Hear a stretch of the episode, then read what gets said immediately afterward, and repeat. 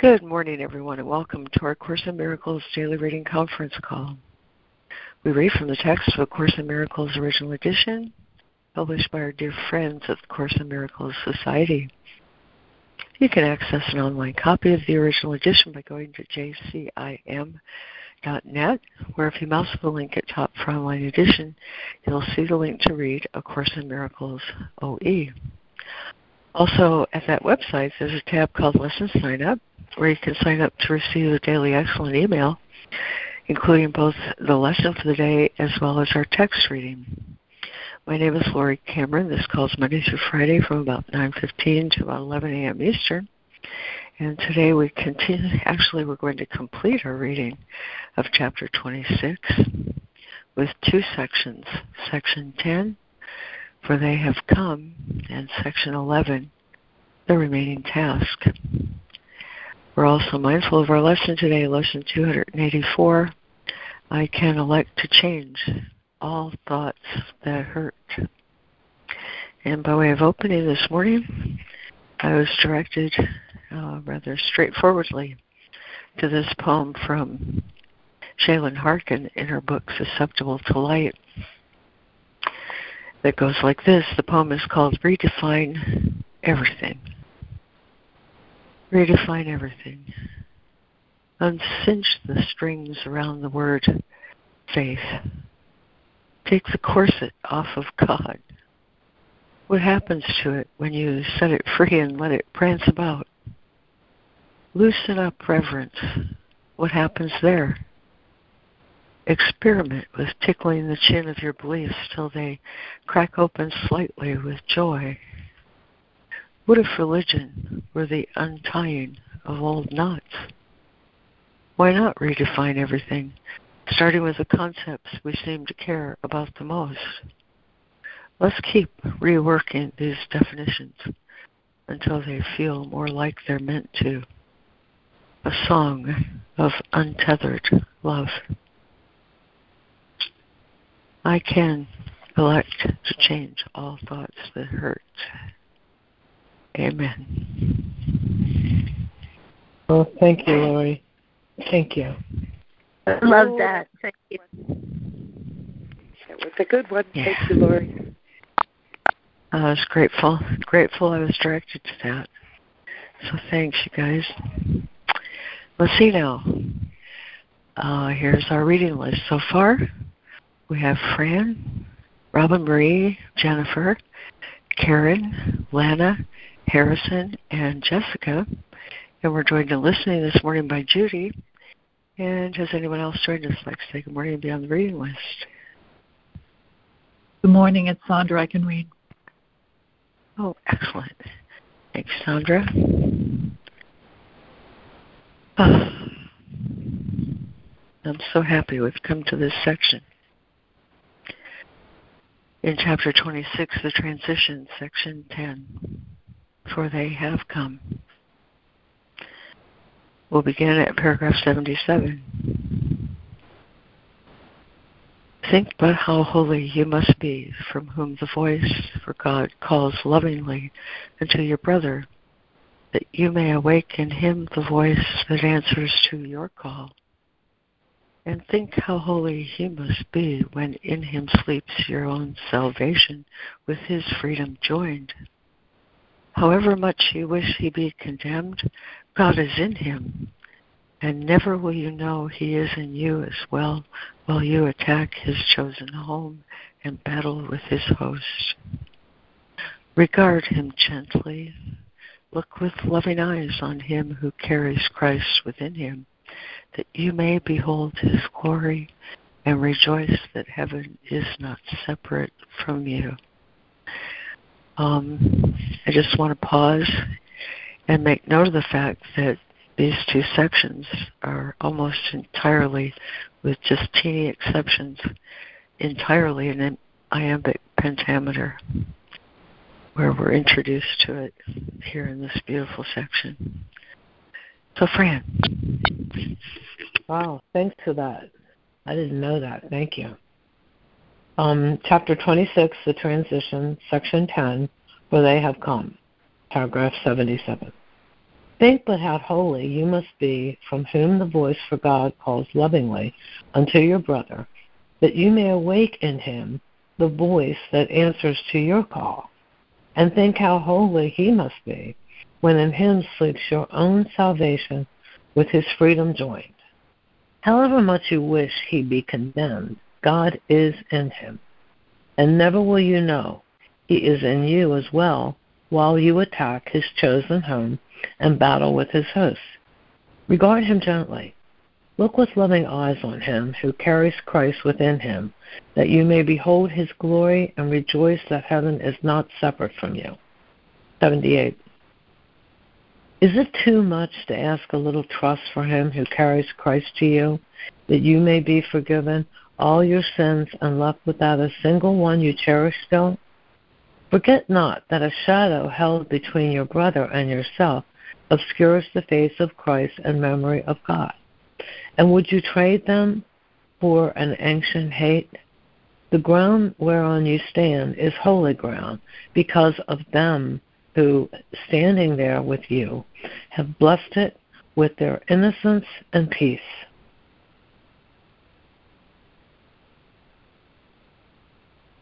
Thank you, Fran. And Robin Marie. 78. Is it too much to ask a little trust for him who carries Christ to you, that you may be forgiven all your sins and left without a single one you cherish still? Forget not that a shadow held between your brother and yourself obscures the face of Christ and memory of God. And would you trade them for an ancient hate? The ground whereon you stand is holy ground because of them who, standing there with you, have blessed it with their innocence and peace. 79. The blood of hatred fades to let the grass grow green again, and let the flowers be all white and sparkling in the summer sun. What was a place of death has now become a living temple in a world of light because of them. It is their presence which has lifted holiness again to take its ancient place upon an ancient throne. Because of them have miracles sprung up as grass and flowers on the barren ground which hate had scorched and rendered desolate. What hate has wrought have they undone, and now you stand on ground so holy, heaven leans to join with it and make it like itself.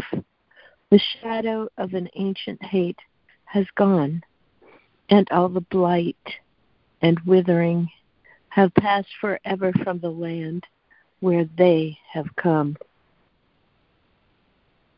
Thank you, Robin Marie. And Jennifer.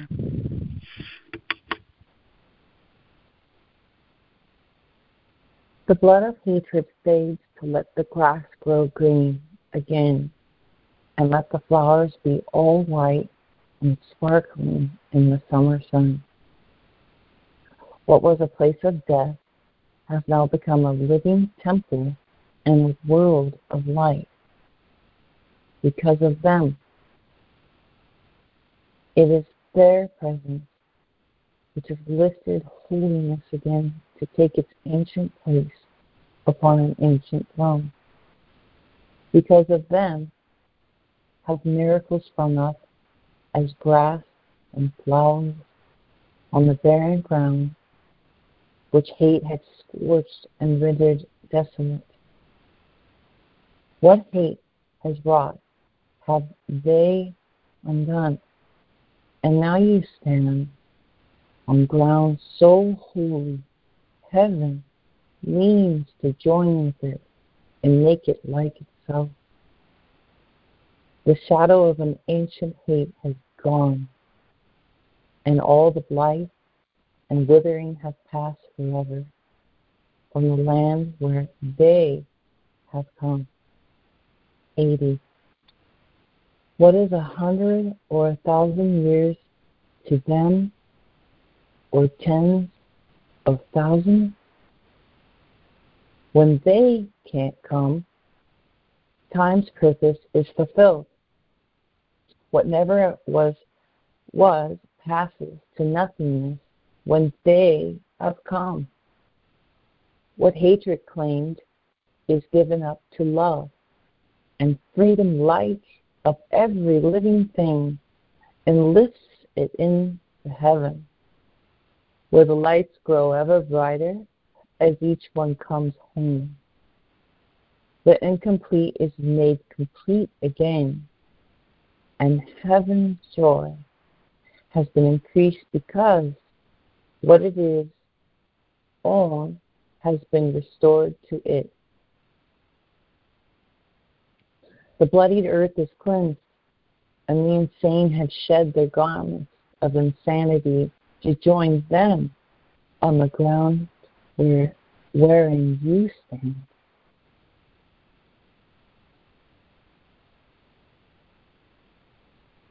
Thank you, Jennifer. Uh, Karen. 80. What is a hundred or a thousand years to them, or tens of thousands? When they come, time's purpose is fulfilled. What never was passes to nothingness when they have come.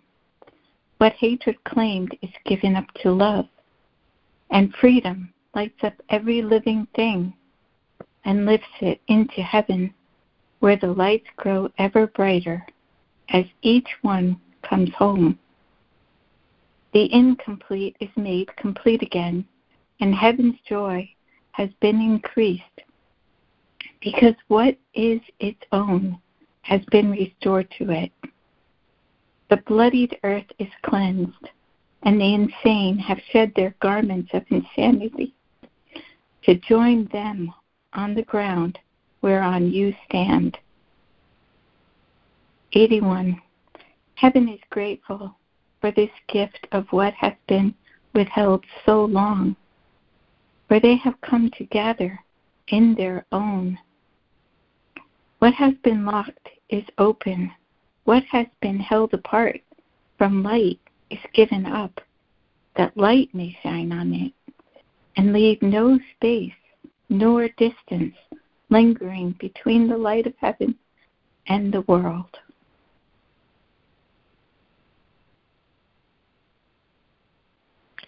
Thank you, Karen. Elena. I'm sorry for the background noise. They're working upstairs. 81.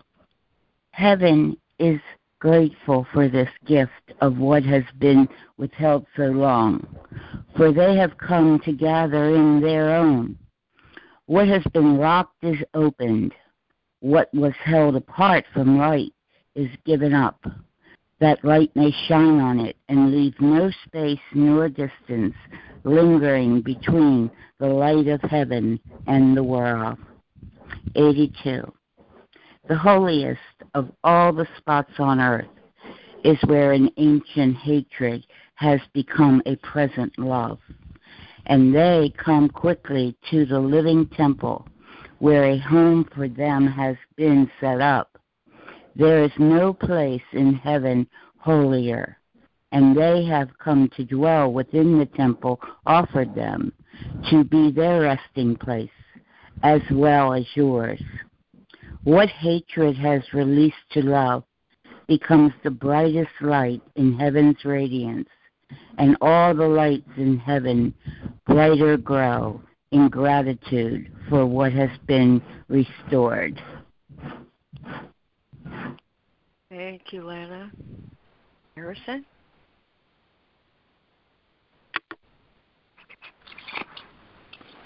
Still here. 82, the holiest of all the spots on earth, is where an ancient hatred has become a present love.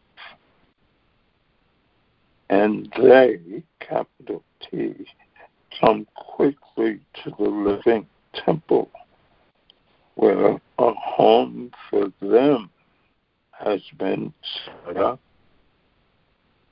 There is no place in heaven holier. And they have come to dwell within the temple offered them to be their resting place as well as yours.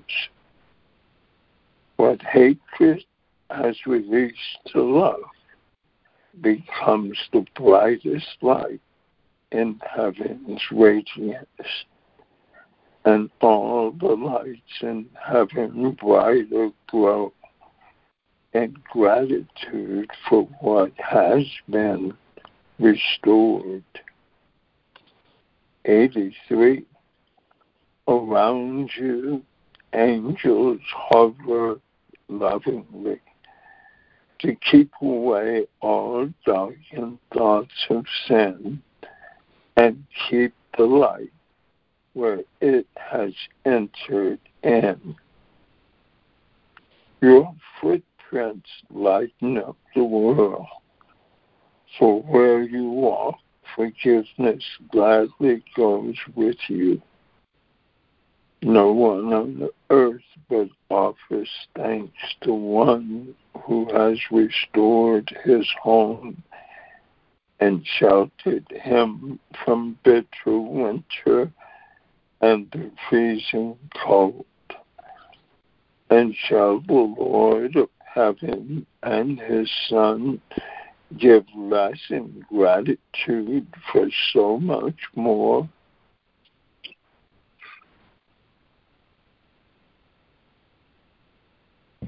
Thank you, Harrison. And Jessica. 83.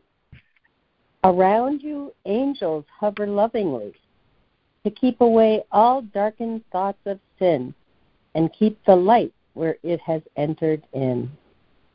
Your footprints lighten up the world, for where you walk, forgiveness gladly goes with you. No one on earth but offers thanks to one who has restored his home and sheltered him from bitter winter and the freezing cold. And shall the Lord of heaven and his Son give less in gratitude for so much more? 84.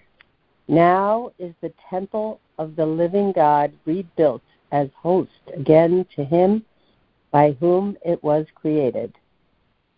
Where he dwells, his Son dwells with him, never separate and they give thanks that they are welcome made at last.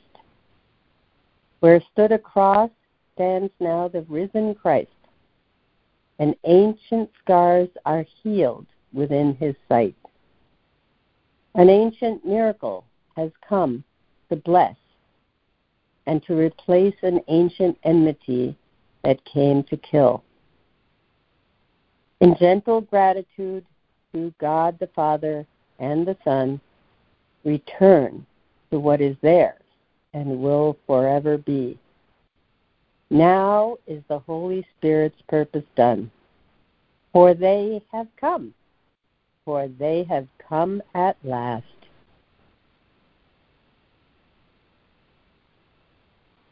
Thank you, Jessica.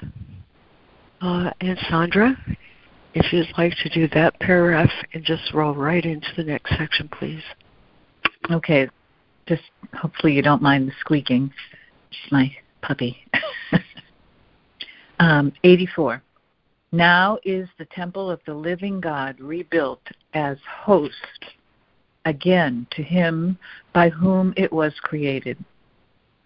Where he dwells, his Son dwells with him, never separate. And they give thanks that they are welcome, made that they are welcome made at last.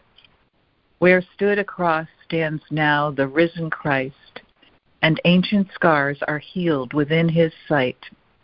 An ancient miracle has come to bless and to replace an ancient enmity that came to kill. In gentle gratitude to God, Father, and the Son, returns to what is theirs and will forever be. Now is the Holy Spirit's purpose done, for they have come, for they have come at last. Chapter 26, the transition, part 11, the remaining task. 85. What then remains to be undone for you to realize their presence? Sorry. What then remains to be undone for you to realize their presence? Only this.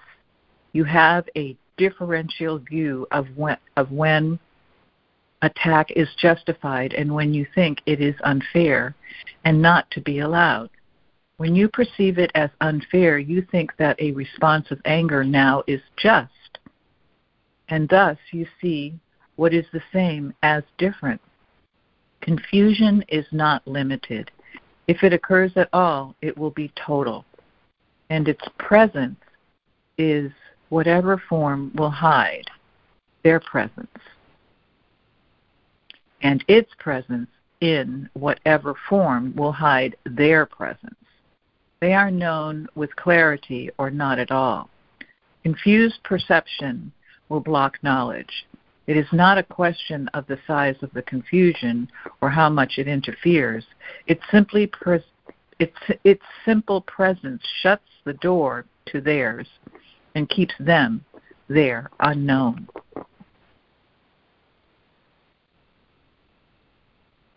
Thank you, Sandra.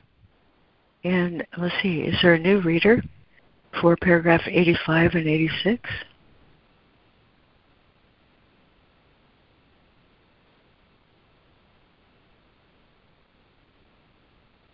Eighty-five and eighty-six. I can give it a whirl, Laurie. All right, thanks, Judy. Let my eyes focus. Eighty-five and 86. What remains? What then remains to be undone for you to realize their presence? Only this. You have a differential view of when attack is justified and when you think it is unfair and not to be allowed. When you perceive it as unfair, you think that a response of anger now is just. And thus you see what is the same as different. Confusion is not limited. If it, it occurs at all, it will be total, and its presence, in whatever form, will hide their presence. They are known with clarity or not at all. Confused perception will block knowledge. It is not a question of the size of the confusion or how much it interferes. Its simple presence shuts the door to capital theirs and keeps capital them there unknown. What does it mean if you perceive attack in certain forms to be unfair? to you, it means that there must be some forms in which you think it fair. For otherwise, how could some be evaluated as unfair? Some then are given meaning and perceived as sensible, and only some are seen as meaningless. And this denies the fact that all are senseless, equally without a cause or consequence, and cannot have effects of any kind. Their capital presence is obscured by any veil which stands between their shining innocence and your awareness. It is your own and equally belongs to every living thing along with you. God limits not. And what is limited cannot be heaven, so it must be hell. Wow.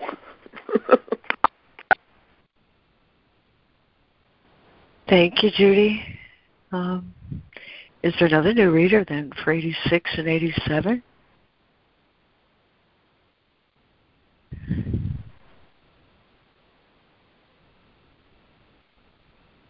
Eighty six and eighty seven. Ready, Fran, back to you. 86. What does it mean if you perceive attack in certain forms to be unfair to you? It means that there must be some forms in which you think it fair. For otherwise, how could some be evaluated as unfair? Some then are given meaning and perceived as sensible, and only some are seen as meaningless. And this denies the fact that all are senseless, equally without a cause or consequence, and cannot have effects of any kind. Their presence is obscured by any veil which stands between their shining innocence and your awareness it is your own and equally belongs to every living along with you, every living thing along with you. God limits not, and what is limited cannot be heaven, so it must be hell. 87.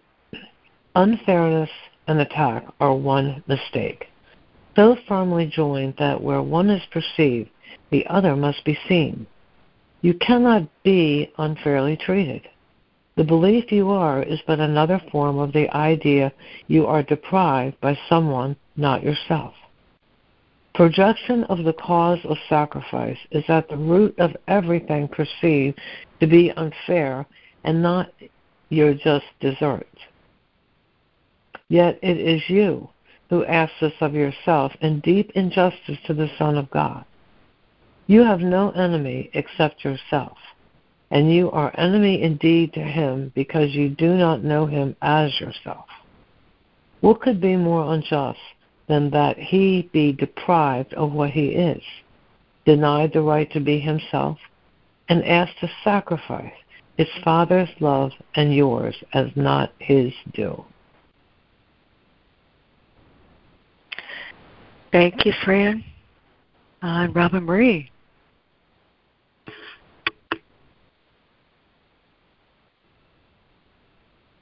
Eighty-seven.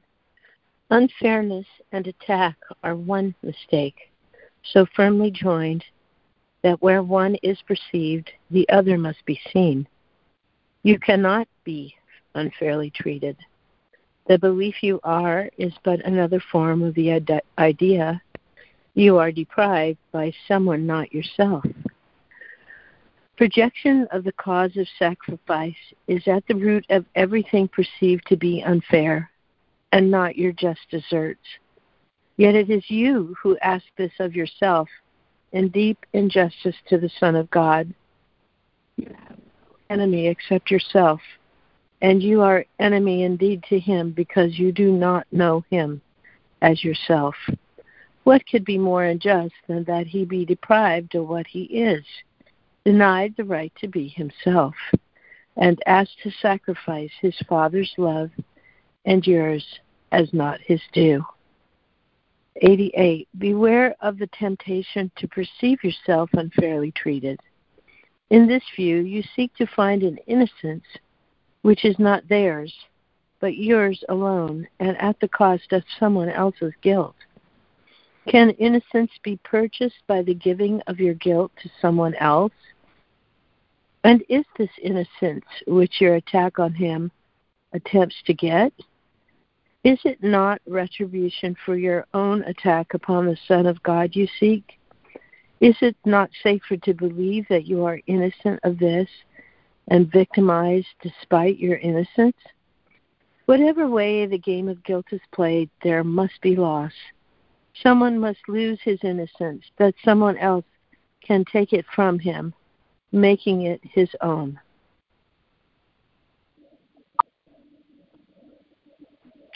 Thank you, Robin Marie and Jennifer. 88.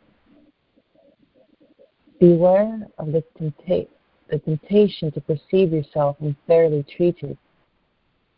In this view, you seek to find an innocence which is not there but yours alone and at, and at the cost of someone else's guilt. Can innocence be purchased by the giving of your guilt to someone else? And is this innocence which your attack on him attempts to get? Is it not retribution for your own attack upon the Son of God you seek? Is it not safer to believe that you are innocent in this and victimized despite your innocence? Whatever way the game of guilt is played, there must be loss. Someone must lose his innocence that someone else can take it from him, making it his own. 89. You think your brother is unfair to you because you think that one must be unfair to make the other innocent. And in this game, do you perceive one purpose for your whole relationship? And this you seek to add unto the purpose given it. The Holy Spirit's purpose is to let the presence of your holy guest be known to you. And to this purpose, nothing can be added. For the world is purposeless except for this. To add or take away from this one goal is but to take away all purpose from the world and from yourself. And each unfairness that the world appears to lay upon you, you have laid on it by rendering purposeless. Without the function that the Holy Spirit sees. And simple justice has been thus denied to every living thing upon the earth. Thank you, Jennifer. And Karen, if you'd like to read um, 89 through 91, please. Thank you. 89. You think your brother is unfair to you because you think that one must be unfair to make the other innocent. And in this game, you perceive one purpose for your whole relationship. And this you seek to add unto the purpose given it. The Holy Spirit's purpose is to let the presence of your holy guest be known to you. And to this purpose, nothing can be added. For the world is purposeless except for this to add or take away from this one goal is but to take away all purpose from the world and from yourself. And each unfairness that the world appears to lay upon you, you have laid upon it by rendering it purposeless without the function that the Holy Spirit sees. And simple justice has been thus denied to every living thing upon the earth. 90. What this injustice does to you who judge unfairly and who see as you have judged, you cannot calculate. The world grows dim and threatening, and not a trace of all the happy sparkle that salvation brought can you perceive to lighten up your way. And so you see yourself deprived of light, abandoned to the dark, unfairly, left without a purpose in a futile world. The world is fair because the Holy Spirit has brought injustice to the light within, and there has all unfairness been resolved and been replaced with justice and with love. If you perceive injustice anywhere, you need but say, 91. By this do I deny the presence of the Father and the Son. And I would rather know of them than see injustice, which their presence shines away. Thank you, Karen. Um, and Lana, um, I think to read, uh, oh, dear me, I think we need to um, pick up about the middle of 89 um, in order that this all be complete, the Holy Spirit's purpose. If you could read from there to the end, please. Sure. Okay.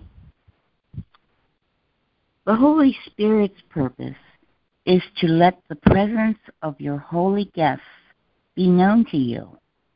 And to this purpose, nothing can be added, for the world is purposeless except for this.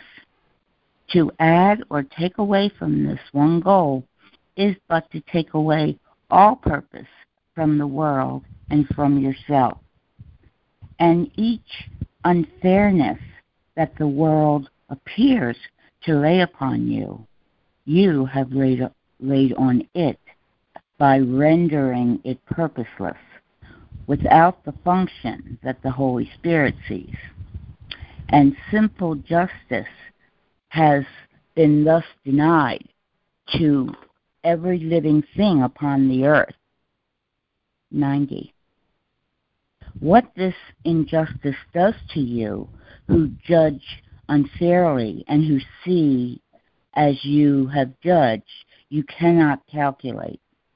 The world grows dim and threatening, and not a trace of all the happy sparkle that salvation brought can you perceive to lighten up your way. And so you see yourself deprived of light, abandoned to the dark, unfairly left without a purpose in a futile world. The world is there because the Holy Spirit has brought injustice to the light within, and there has all unfairness been resolved and been replaced with justice and with love.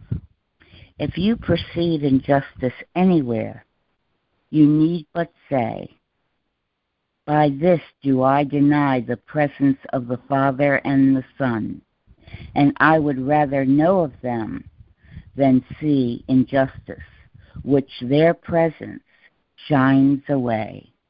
Indeed. And amen.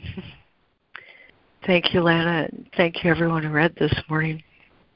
And um, I think we've arrived uh, just very nearly at the top of the hour where we can pause and put an exclamation point um, on this last sentence. By this do I deny. Uh, with our lesson today, I can elect to change all thoughts that hurt. And uh, and for our reflection point, Fran will lead will lead us, and uh, please accept our gratitude as you do so. Oh, thank you. Thank you. Hi, everybody. We are in the second part of the workbook, but the theme that we're on now is what is the Holy Spirit? Um, today we are on lesson 284. I can elect to change all thoughts that hurt. So I shall read some from what is the Holy Spirit, and then we'll go over to our lesson and do our five minute practice. What is the Holy Spirit? From knowledge, where He has been placed by God, the Holy Spirit calls to you to let forgiveness rest upon your dreams and be restored to sanity and peace of mind. Without forgiveness, will your dreams remain to terrify you, and the memory of all your Father's love will not return to signify the end of dreams has come. Accept your Father's gift. It is a call from love to love, that it be but itself. The Holy Spirit is His gift by which the quietness of heaven is restored to God's beloved Son. Would you refuse to take the function of completing God when all He wills is that you be complete?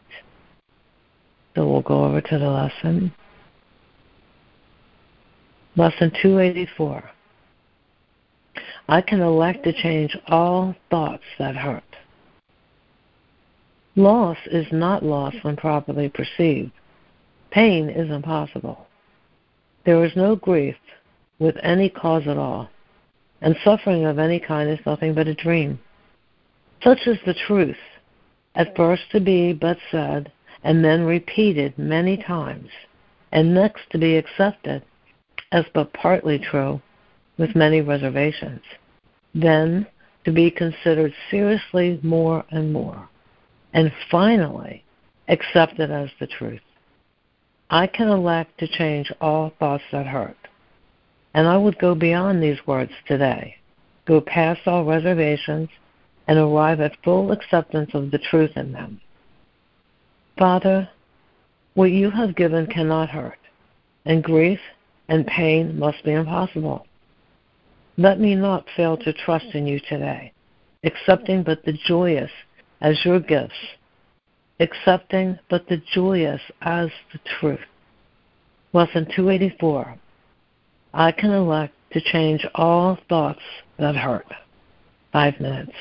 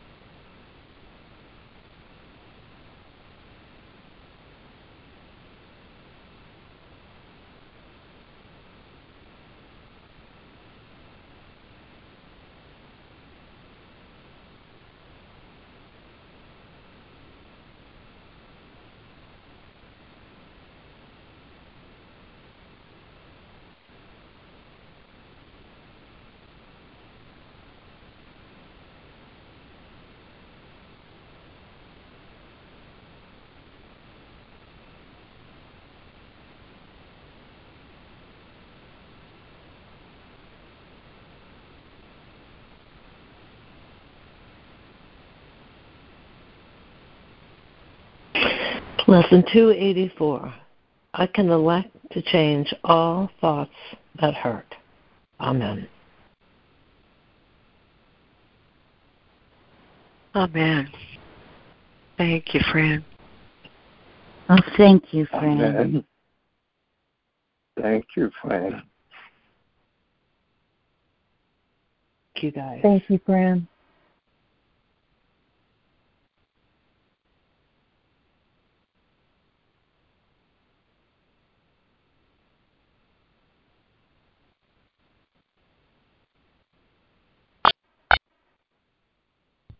Good morning, it's Lana. I love this lesson, how it takes us, and and and I think um, you know the process for any lesson. You know, first first um, uh, to be said but said and then repeated many times, and next to be accepted but as but partly true with many reservations then to be considered seriously more and more and finally accepted as the truth. You know, that process is um, pretty much, uh, at least for me, on how all the lessons are um, are brought within and and I and for me it's through the application of them uh, that um, those re- many reservations diminish because um, the truth of it is validated in my experience. And then at some point, um, it's just accepted as the truth because it's been proven to be the truth, not through even faith or belief, but through an inner knowing of uh, from integration, application, and integration into my life. And um, as I look back, um, whether I'm talking about, you know, this, I can elect to change all thoughts that hurt. I know that is true. I can accept that as true because I've done it 88 million times, you know, through the years of noticing and training the mind to notice that, oh my goodness, this thought is an ouch i don't want this thought so i can i can replace that with a different thought that uh, points my mind to forgiveness and to healing and to truth and and and the more i practice it the quicker i i can notice those thoughts and and and not suffer because of them um, you know, Jesus was just the mastermind at uh, he knows me so well. you know, my maiden name was Albrecht. That's how it was pronounced, Albrecht. And I sometimes think my, of my head and I knock on it and it's it's like it takes a lot to get through this noggin. and um Jesus is just um uh just knows me so well that I have to have things repeated again and again. But you know that works. It just works, you know, and and um I don't have to make uh, a course in miracles another belief system, another theology. Um I I just um I have to come to trust it and it proves itself you know, in the doing of it. So, anyhow, I'm complete. Thank you for listening. Oh, thank you, Lana. Wow. Thank you for that powerful testimony. Thank you Thank so you, much, Lana. Lana. Thank you bring, for bringing up in the, the doing. In the doing, you, you come to remember and, and know the truth.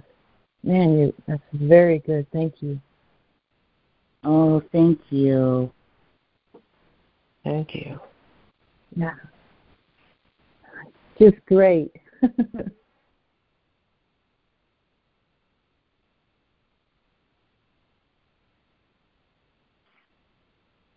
You're one of the angels in in my mind and heart. You all are. Um, oh, I have that little devil sitting on the other shoulder too. well, yeah, you know what? Is We all the do, and I like oh, it. That was, pardon? I said I love your devil. Oh, he does, you know, he he just dangles his legs. You know, he doesn't cause much trouble anymore. he just likes to be noticed every once in a while. so cute. All right. I love you all. Good morning or good afternoon. It's really 5 p.m. here. Can you uh, really emphasizes the idea that there's no time. Um,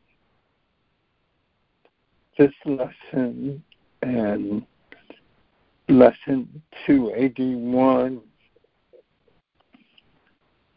um, lesson 281 says I can be hurt by nothing but my thoughts. And this lesson is I can elect to change all thoughts that hurt. So I don't have to be stuck with those thoughts that seem to hurt me. I can change all thoughts that hurt.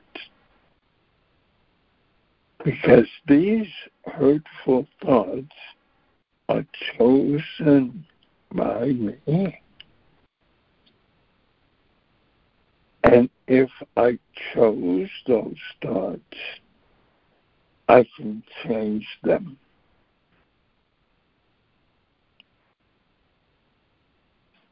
That seems pretty difficult uh, for those of us who are dealing with loss and pain and grief and suffering of any kind. It requires a tremendous shift in our thinking.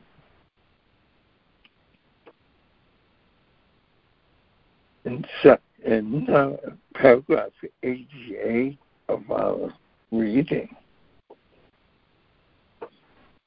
he tells us to beware of the temptation to perceive yourself as unfairly treated. In this view, you seek to find an innocence which is not capital T there. And throughout this section, um, he is talking when he refers to theirs, I believe, he's talking about God and the Son of God. In this view, you seek to find an innocence which is not theirs, but yours alone and the cost and, and at the cost of someone else's guilt. Can innocence be purchased by the giving of your guilt to someone else?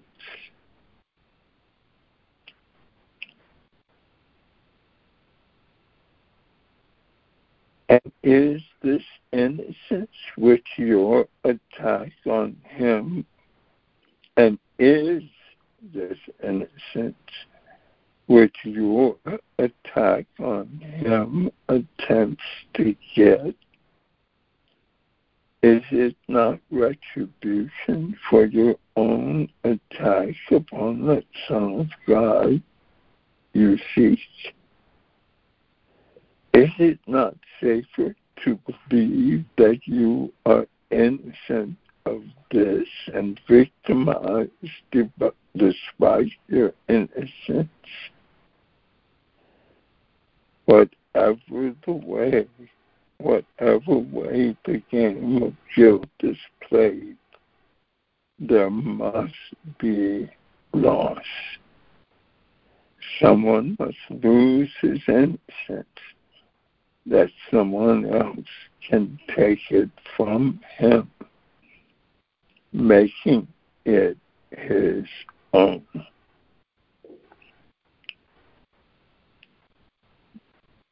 Where God and Christ abide,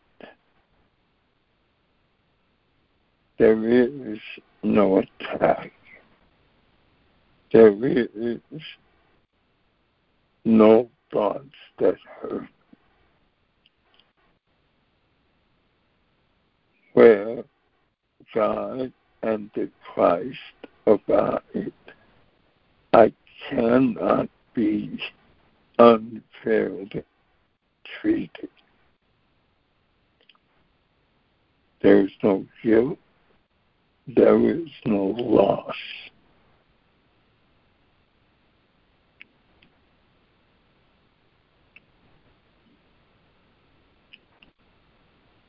The Holy Spirit's purpose, he says in 89, is to let the presence of your holy guest be known to you.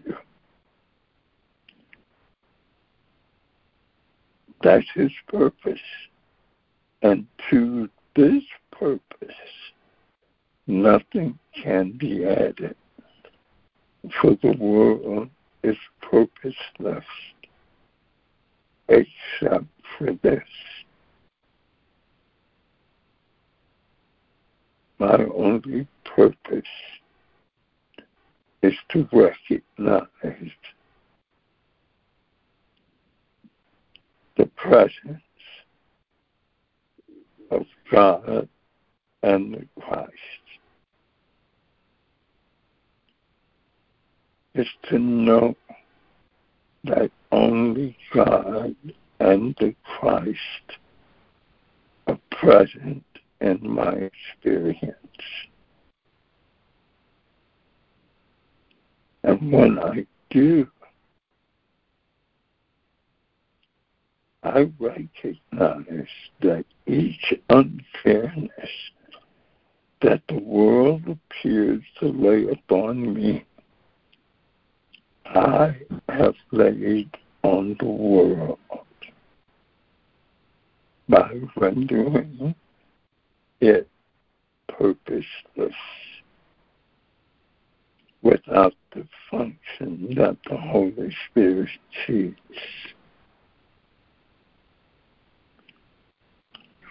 Really appreciate today's reading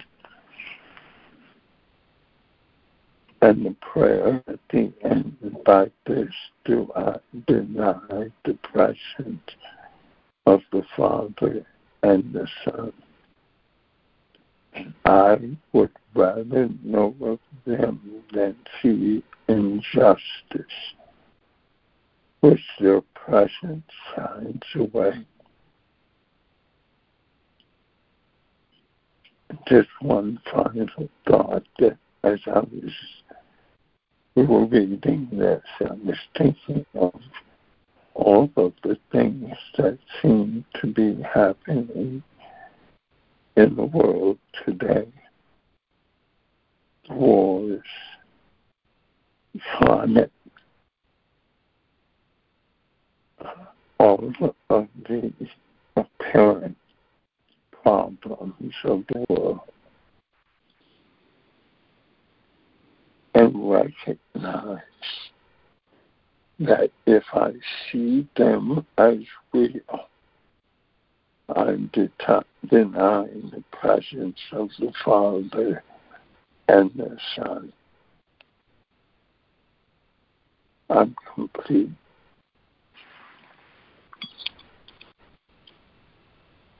Oh, thank you so oh, much. Oh, Harrison. Yeah. Powerful share. Totally. Thank you, Harrison, so much for really going over it through the text. Thank you very, yeah. very much. Powerful stuff. Thanks, Harrison. Thank you, Harrison. Thank you, Harrison.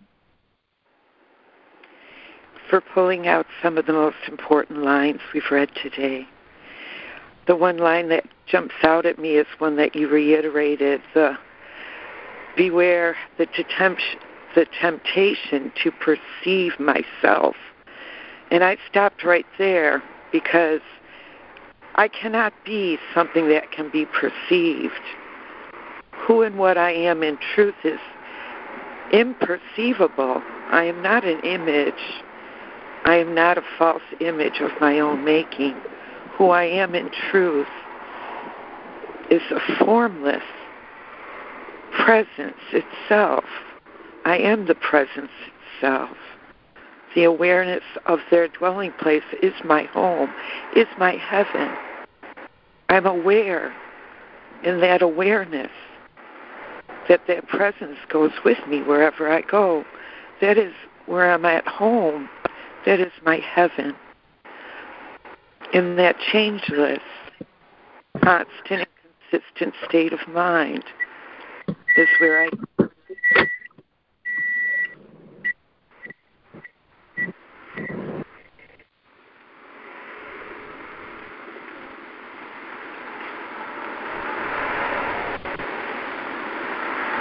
Come ahead, letting Judy.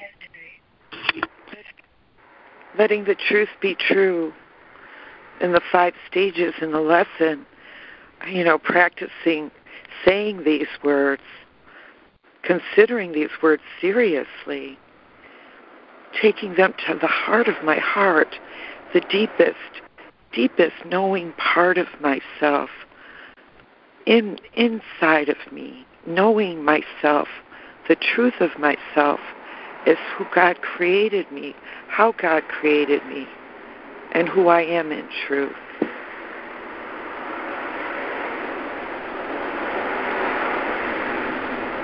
What can be heard in this holy place? Attack and judgment do not exist in heaven. Perception does not exist in heaven. There is no difference differences or distinctions or nothing in between in heaven. The heavenly home where I am, the kingdom of heaven that is all encompassing.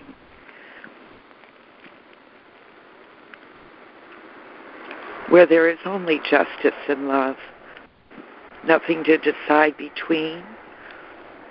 The choiceless choice for heaven today, the choiceless choice for truth to let it be what it is.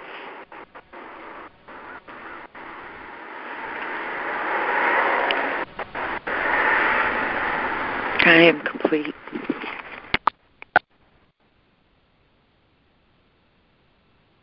Thank you, Judy. Yeah, thank you. Thank you, Thank Judy. you, Judy. Thank you, Judy.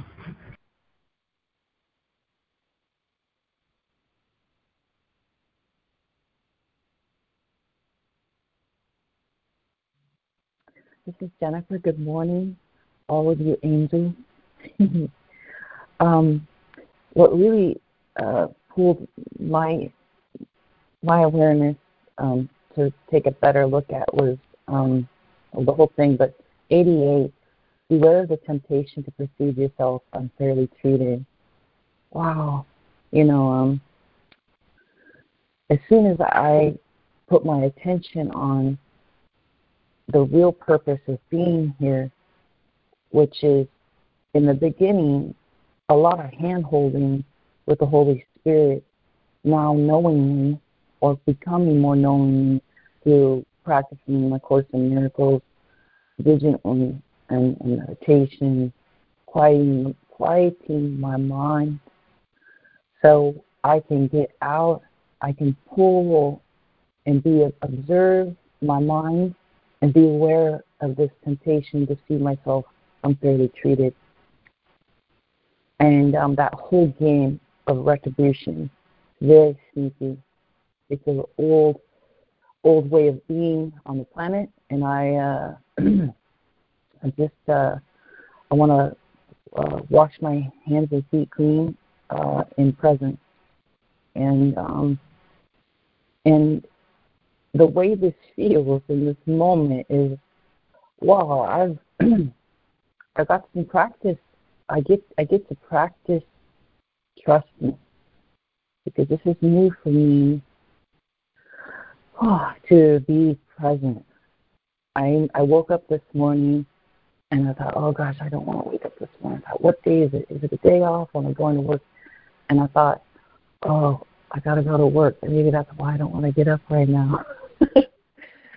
and uh, I went, whoa, whoa, wait. We're out in the future. Um, let's pull back into this moment. And in this moment, there was innocence and, and presence, and I could handle the moment. So in every moment, me remembering to be in present time releases me from the temptation to see that it's unfair that I feel this way. So every jot and tittle of unfairness, well, whether a, a brother or sister's roaring in my face like a lion, uh, passive aggressively or directly, or or uh, my mind is sneaking in with unfairnesses. I'm complete.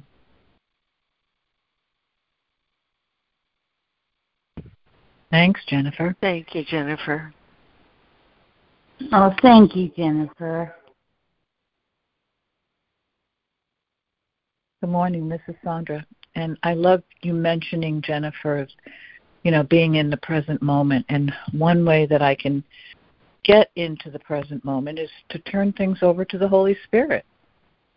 And when I truly turn things over to the Holy Spirit, I don't know how that happens, but I, I because I I truly let it go and know that the Holy Spirit is the is the solution, is the joy of God. This lesson I can elect to change all thoughts that hurt.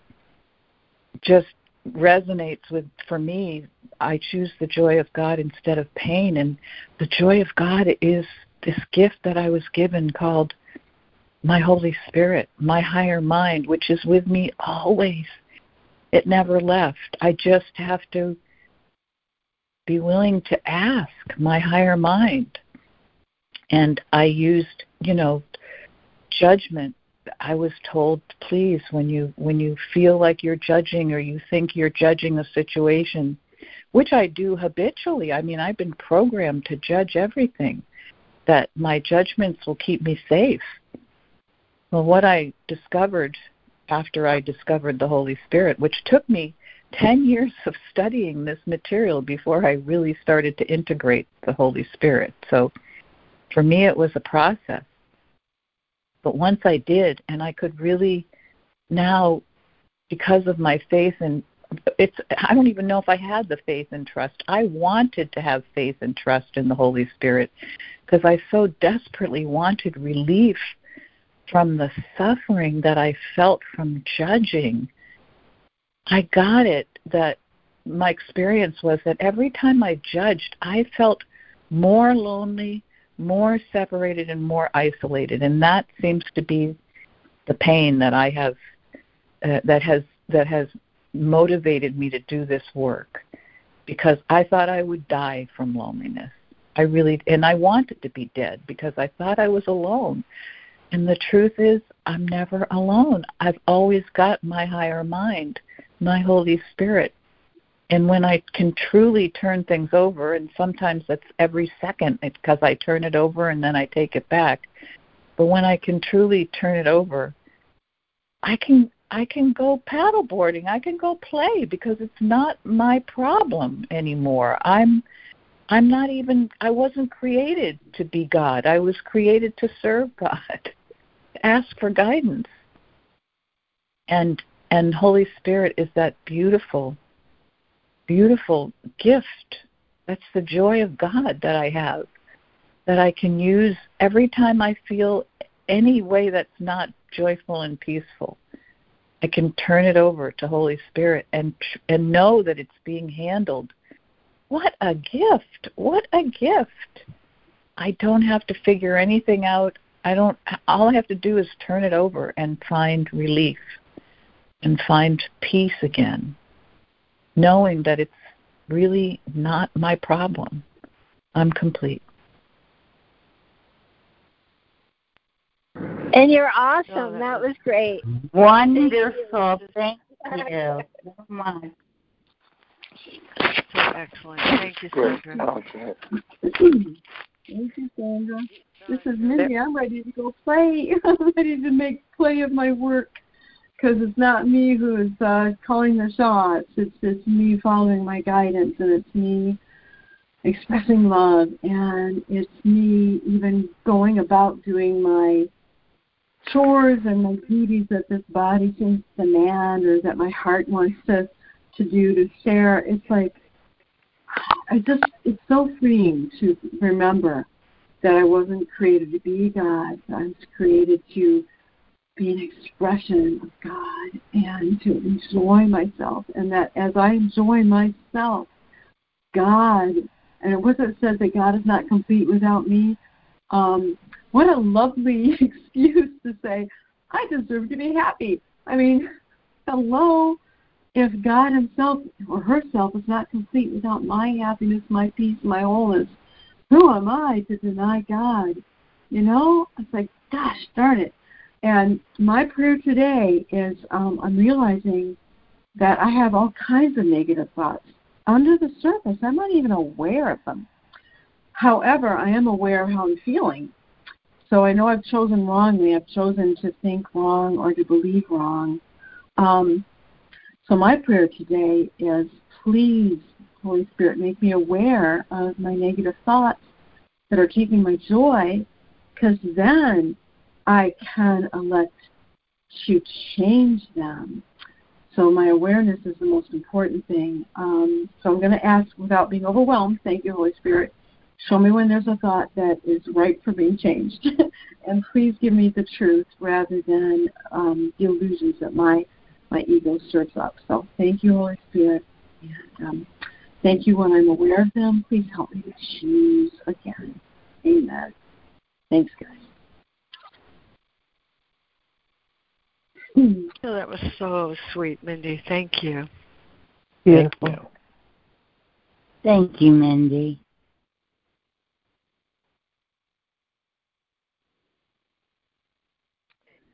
This is Jennifer again. I wanted to just say um, to retitle chapter 26, the transition, uh, the remaining task, and underneath it just say, give us everything. So having God is saying, give us all, everything that's in your mind. And there you are. There's the transition. Give us everything, small and little.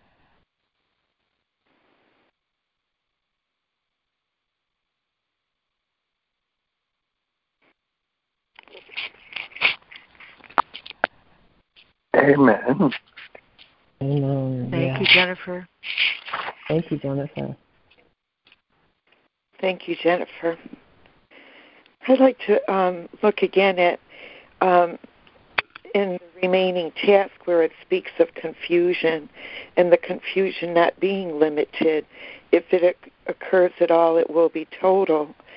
And um, the and in its presence, the presence of confusion, in whatever form, will hide their capital presence, and they are known with clarity or not at all.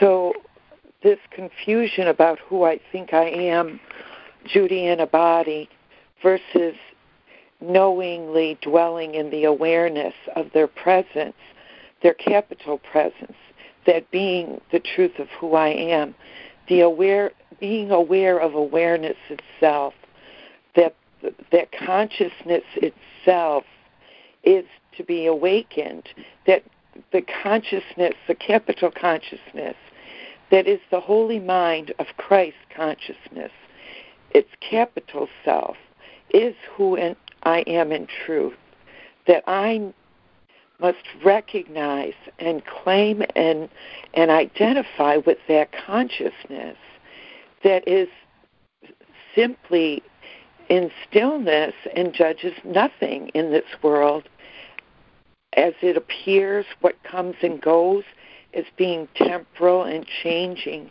as its capital self because it's the dream the dream of death the, the dream of change the dream of of of the changeless becoming something that it's not. I've not become a body. I have a body and I can play with it. I can swim and eat cake and ice cream and do everything in the world with love.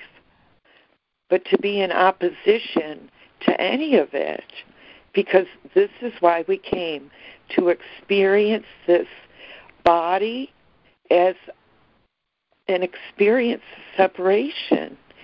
But the text says specifically, with the Holy Spirit, I do not leave my holy, holiest of home grounds, the heaven within me, the communion, the capital communion that makes me in a holy relationship with everything as itself, that sees everything with love, that points back to me as my capital self.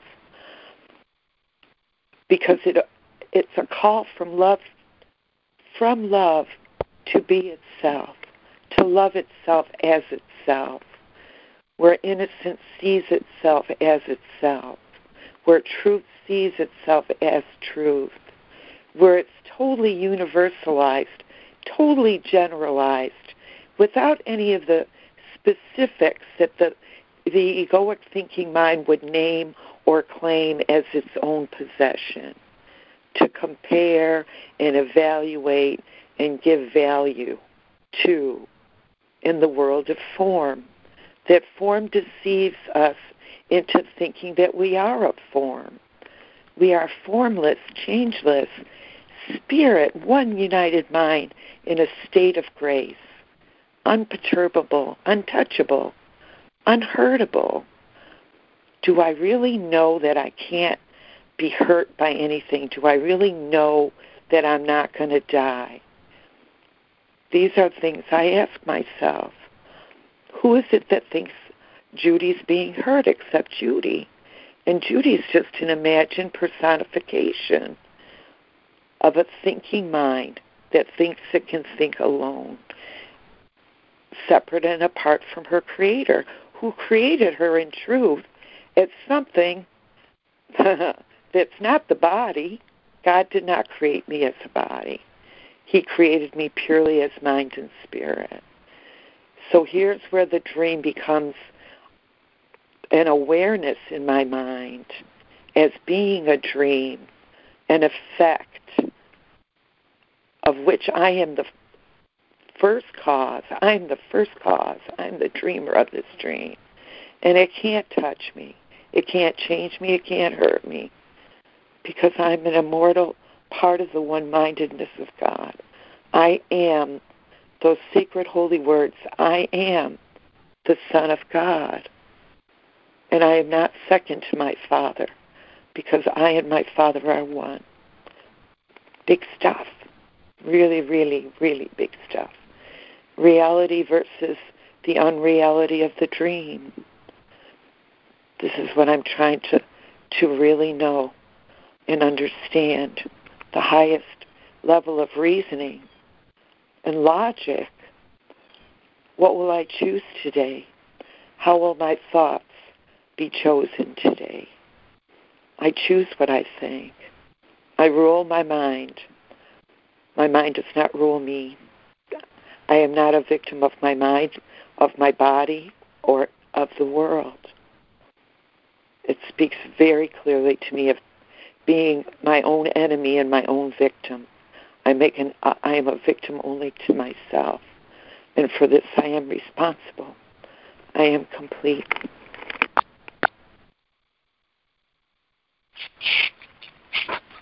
Thank wow. you, Judy. Yeah, thank you. Oh, thank you, Judy. Hi, this is Lena again. Uh, I wanted to, if it's okay with everyone, um, to in my meditative writing this morning, I I just have it in scribbles. I haven't transcribed it yet on you know for Facebook, but but it was it dealt with. I I read the first section, you know, of for they have come, and it just um set my heart on fire. I just loved it, and um so when I went into my um writing, uh, you know, Jesus gave me so many beautiful thoughts to share. And uh, but I but first I wanted to something that really helps me with my brothers. You know, when it says "for they have come," it's the Christ in my brothers, the same Christ that's in my mind, and in joining with them, memory of God comes back. So the they includes not only my brothers, but also the memory of God. Um, and I, I like to make eye contact with everyone I meet. Um, it, it really helps me because when I look deep into my brother's eyes, I seem to go by, go beyond the human eyeballs, and see, I'm on the porch. I'm sorry for the noise in the background. Um, I seem to go beyond the body's eyeballs, and what's beyond them deeper is the eyes of Christ looking back at me. That's the context I hold about um, meeting and joining and with my brothers, uh, regardless of who they are or what frame of mind they're in or whatever. Uh, I don't. I'm not always successful, but I'm that's my goal to look beyond the human eyes and see deep within them. So anyway, um, I just wanted just a couple paragraphs, a few paragraphs, um, but uh, it's joining in unity and in love with my brothers. And um, these are like the rough notes. See beyond the body's eyes to the eyes of Christ, returning your glance we cannot join with the eyes of bodies, but we can join and are joined as one with the eyes of Christ. Look gently and lovingly upon your brothers, sisters, for in recognizing the Christ in them, you recognize the Christ in you. In Christ we are one. Look deeper and deeply into the eyes of your brothers and sisters, for just beyond their physical sight is the vision of Christ returning your glance. In that holy instant, do you recognize the truth about your brothers, sisters, and about yourself? For they have come. uh, trust.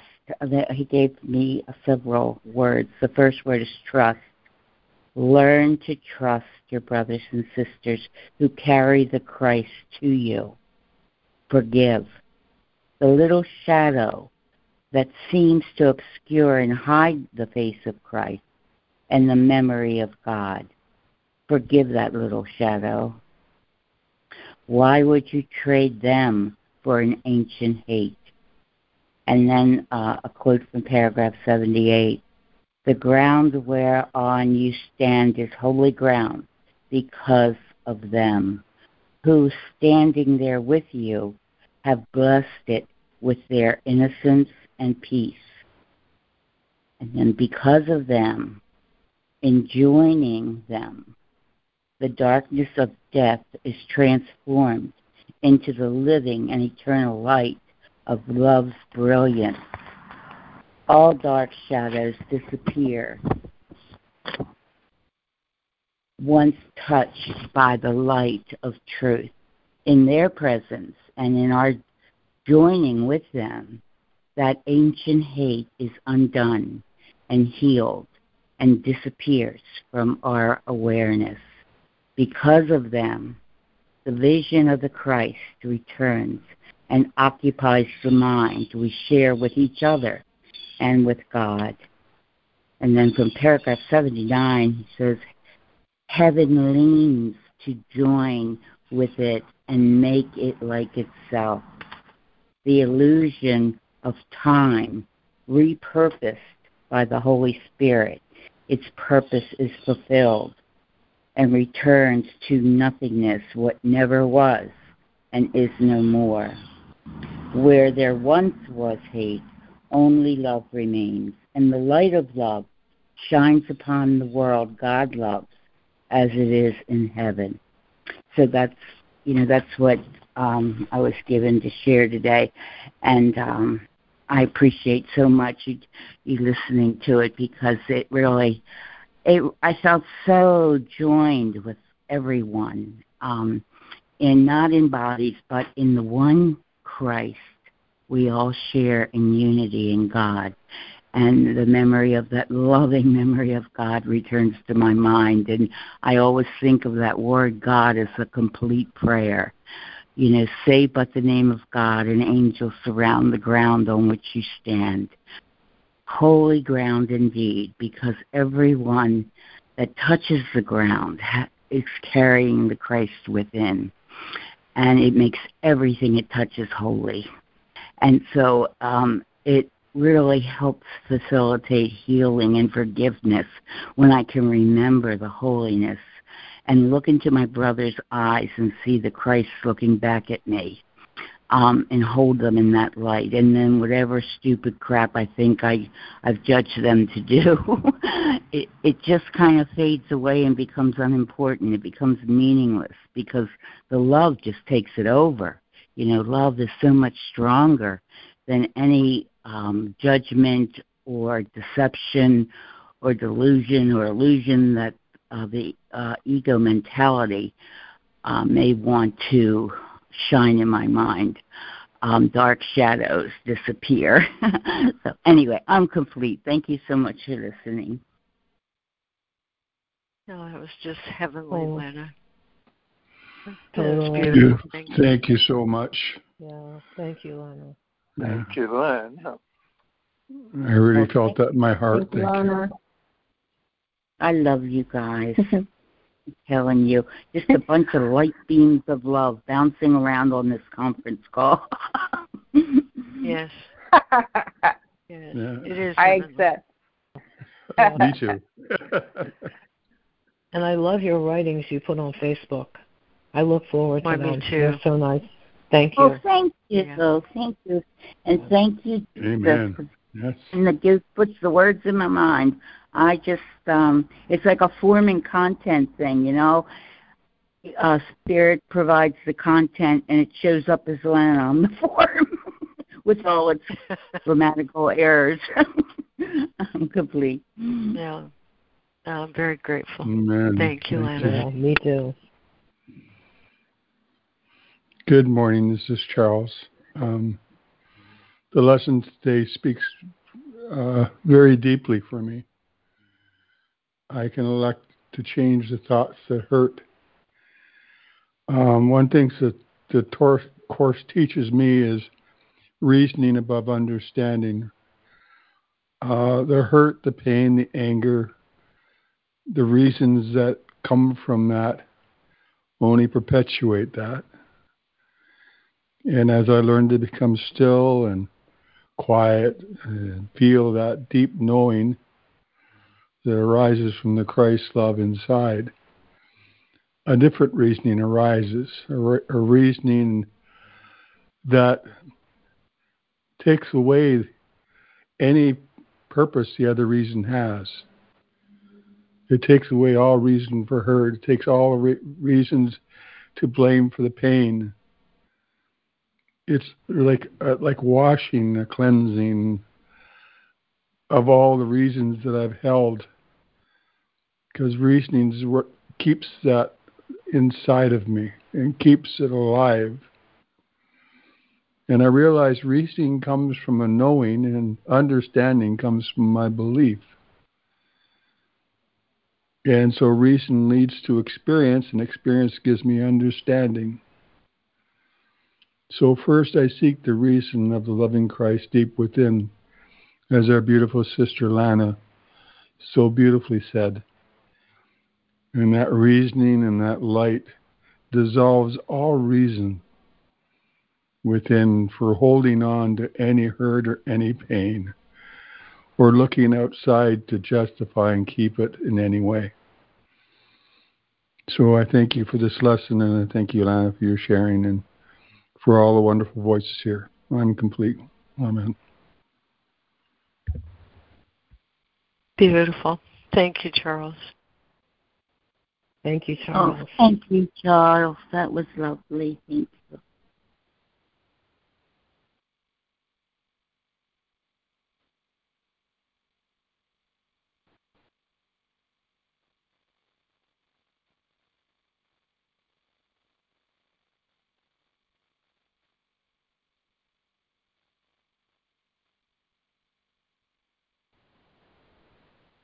Well, good morning, everyone. This is Laurie. Let's see what time it is here. Um, can't tell. Oh, okay. There's seven minutes. Um, and, uh, I'm just overwhelmed, of course, with the beauty of this section. They have come. It's such a full and complete description of what the Holy Instant is like and when my mind has been liberated from the prison of my own ideas, uh, the truth is simply there. And uh, I've made my safe exit from the ego's thought system to the thought system of truth. Uh, there's so much contained in here, but um, yesterday someone um, we talked about uh, time and space being the same illusion. And something I noticed this morning uh, in the first section is in paragraph 80 and 81. Um, they describe the condition where um, time's purpose has been fulfilled and heaven is here and now. So that's another um, liberation. I'm liberated from um, the constraints of a thought of birth and death, a beginning and an end, to a truth that never ends and is here and now. Uh, where is time and space now? He says the atonement is the one event in time that's outside of time. And I'm reminded of another another place as regards this time where he says, All this all this this they have come can happen in one moment, in, in one moment, because you made but one mistake, uh, you believe it's possible to be host to the ego or hostage to God. And uh, when that mistake is corrected, uh, they have come. They were never gone. Um, the Holy Spirit's purpose is fulfilled. Is is uh, a beautiful, beautiful experience. But then there's this remaining task that I think to um, to highlight. And what came to mind this morning is the old saying, "You can't see the forest for the trees." You know, um, I want to begin my comments about this by saying um, they are not going to let me forget the face of Christ or the memory of God. But by my own thoughts, I can become confused, which is why today's lesson is so beautiful. I can elect to change all thoughts that hurt. Um, when I have these thoughts that hurt, whatever they are, uh, the ego is trying to convince me of their validity and if I side with that thought, I'll have an experience of total confusion. And Mindy, your share was just, she's not here anymore, but her, her, her share was just really right on the money as regards, the, regards these thoughts. Uh, for me, it was uh, that death is an ending. You know, that this person whom I love is uh, somehow obliterated from my mind and and my experience. And in that belief, I suffered tremendously. I couldn't see the forest for the trees. You know, confusion was total. But here we have this lesson I can elect to change all thoughts that hurt. And had I remembered that, uh, it would have saved a lot of time, but that's neither here nor there. Um, because time is nothing, you know. They're remembered with clarity or not at all. And so um, it's just like he says in Rules for Decision. At least I recognize I don't like how I feel. And, and there's this trap that's easy to fall into, uh, or it was easy for me to fall into. Uh, this trap that seems to be so filled with dense emotion of suffering. Um, it, you described it well, also, Sandra, that dense emotion of suffering. And from that place of dense emotion, um, you know, you just feel like you're you're hugged within it, and there's no escape because it's so total. But here we have this lesson: I can elect to change all thoughts that hurt. And when I invite, um, when I invite just a little bit of light, just just even a tiny little bit, my mistaken thoughts will be revealed to me. First, you start just like he says, repeat it. You don't have to believe it. Repeat it a little bit more. Could be true. Just like in rules for decision. At least I can decide I don't like how I feel. And it's easy to fall into the trap um, in this dense emotion of somehow having failed. I've, I've talked to lots, lots of course students who have that feeling of here was the holy instant, and now here am I somewhere else. And and it's easy to fall into the trap of thinking I must have uh, I did something wrong. I'm to blame for my suffering.